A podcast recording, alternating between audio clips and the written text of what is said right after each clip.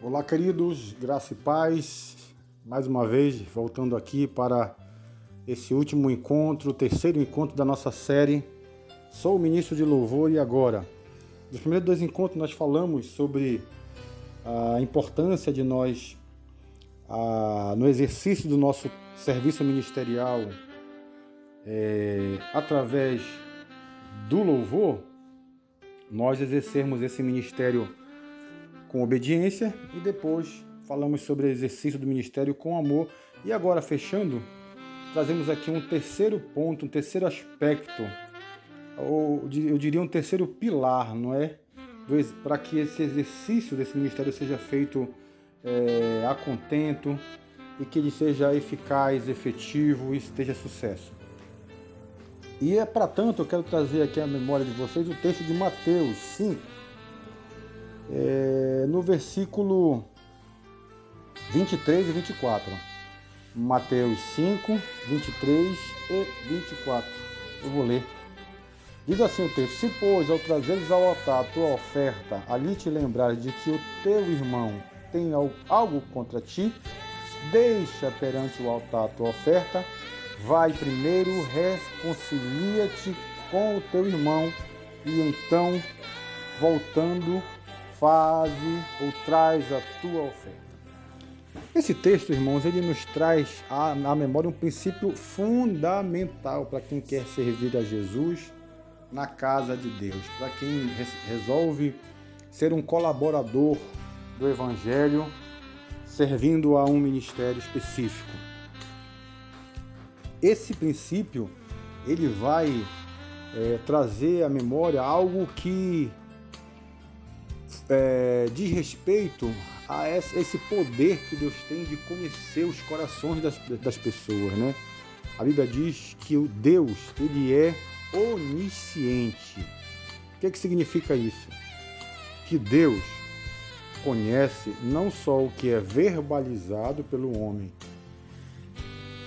e ele, e ele conhece, além de, além, além de dizer que ele conhece todas as coisas, no sentido da completude, da universalidade das coisas, ele sabe de tudo ao mesmo tempo, também traz um sentido de que Deus conhece não só o homem no que ele verbaliza ou no que ele faz, mas ele conhece o coração do homem, ele conhece os pensamentos do homem. O salmista diz que Deus sonda e conhece, né, os meus pensamentos, no Salmo cento e trinta e nove.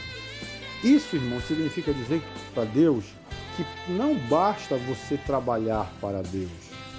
Para Deus não é necessário só você dizer, olha, eu faço, mas para Deus. Tão importante como você, quanto o que, vo, que você faz, é, mas é como você faz. É como você faz. Então, no exercício do ministério do louvor, assim como nos demais, é necessário que nós façamos, que nós realizemos esse ministério com alegria, irmão. Com prazer, com alegria de fazer. Isso é de fundamental importância. É por isso que Deus, que eu trago aqui esse princípio, que Deus diz assim, olha, e ele aqui, Jesus Cristo aqui inova, né? Porque ele fala de um costume de levar a oferta até o altar, levar, entregar a oferta ali, os dízimos e as ofertas. Ele vai dizer o seguinte, olha, se você tiver algum problema com seu irmão, se você tiver alguma causa pendente com seu irmão, se você tiver de mal com seu irmão, antes de você depositar o seu dinheiro lá no gasofilácio, né, no altar, primeiro verifica essa situação do teu coração com teu irmão, vai lá, resolve essa situação com teu irmão, fica em paz com ele, depois sim vem e completa a ação, entrega a oferta no, no gasofilácio, né, no caso, no altar. Para você ver, querido, o quão é importante que nós façamos, não só façamos, mas façamos com alegria. O outro texto também que corrobora isso é aquele dois Coríntios, né, muito conhecido nosso, do, do capítulo nove, que vai falar sobre a questão da oferta dos irmãos da Macedônia. Uma oferta que foi levantada ali para assistir, né, a igreja que estava numa situação complicada, os irmãos estavam realmente numa situação difícil, é, de miséria.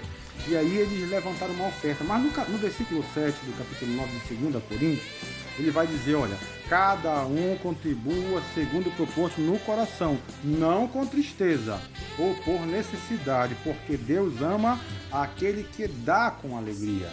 Então, fazer com alegria é fundamental, é condição para que o teu serviço seja recebido no céu. Ele é, a tua oferta ela só é, ela pode ser recebida pelos homens, né? Na conta, no banco da igreja vai ser recebida, independente de como você fizer. Mas ela só é recebida no céu se você fizer isso com, com alegria, se você fizer isso não com tristeza ou por qualquer outro motivo. E no ministério do louvor, esse princípio ele é tão mais importante, irmão. Quantas vezes a gente já vê pessoas que estão à frente do louvor, estão ali na frente com uma cara triste, uma tristeza, ou fala de forma carrancuda, né? Ou a gente vê, muitas das vezes a gente viu, eu como pastor mesmo olhava ali alguém do ministério do louvor com aquela cara, já, já chegava chateado porque o microfone estava ruim, o cabo estava não sei o que, e passava o culto todinho daquela coisa feia, não é? Aquela coisa feia. Mas a Bíblia nos orienta, orienta a mim e a você, que nós, ao realizarmos nosso serviço ministerial, que nós possamos a, a, esse, que nós realizemos esse serviço com alegria, né? Façamos com alegria, porque esse modo de fazer com alegria, esse sim é recebido por Deus lá no céu. E aí há recompensa para nós, porque Deus, quando recebe o nosso louvor e a nossa adoração, ele diz que é como Como, como, como cheiro suave, certeza que isso reverte para nós em forma de bênção. E a igreja vai perceber, vai ser tanto mais abençoado a igreja e os que é, ouvem a tua canção, o teu louvor, o teu, a tua ministração, ela vai perceber a alegria no seu coração, ela vai perceber que isso faz sentido para você e isso vai ser bênção para você e para a igreja. Terminamos aqui essa nossa série. Espero que todos tenham gostado e quero desde já mais uma vez agradecer a tua audiência. Fica com Deus, em nome de Jesus. Amém. Um grande abraço.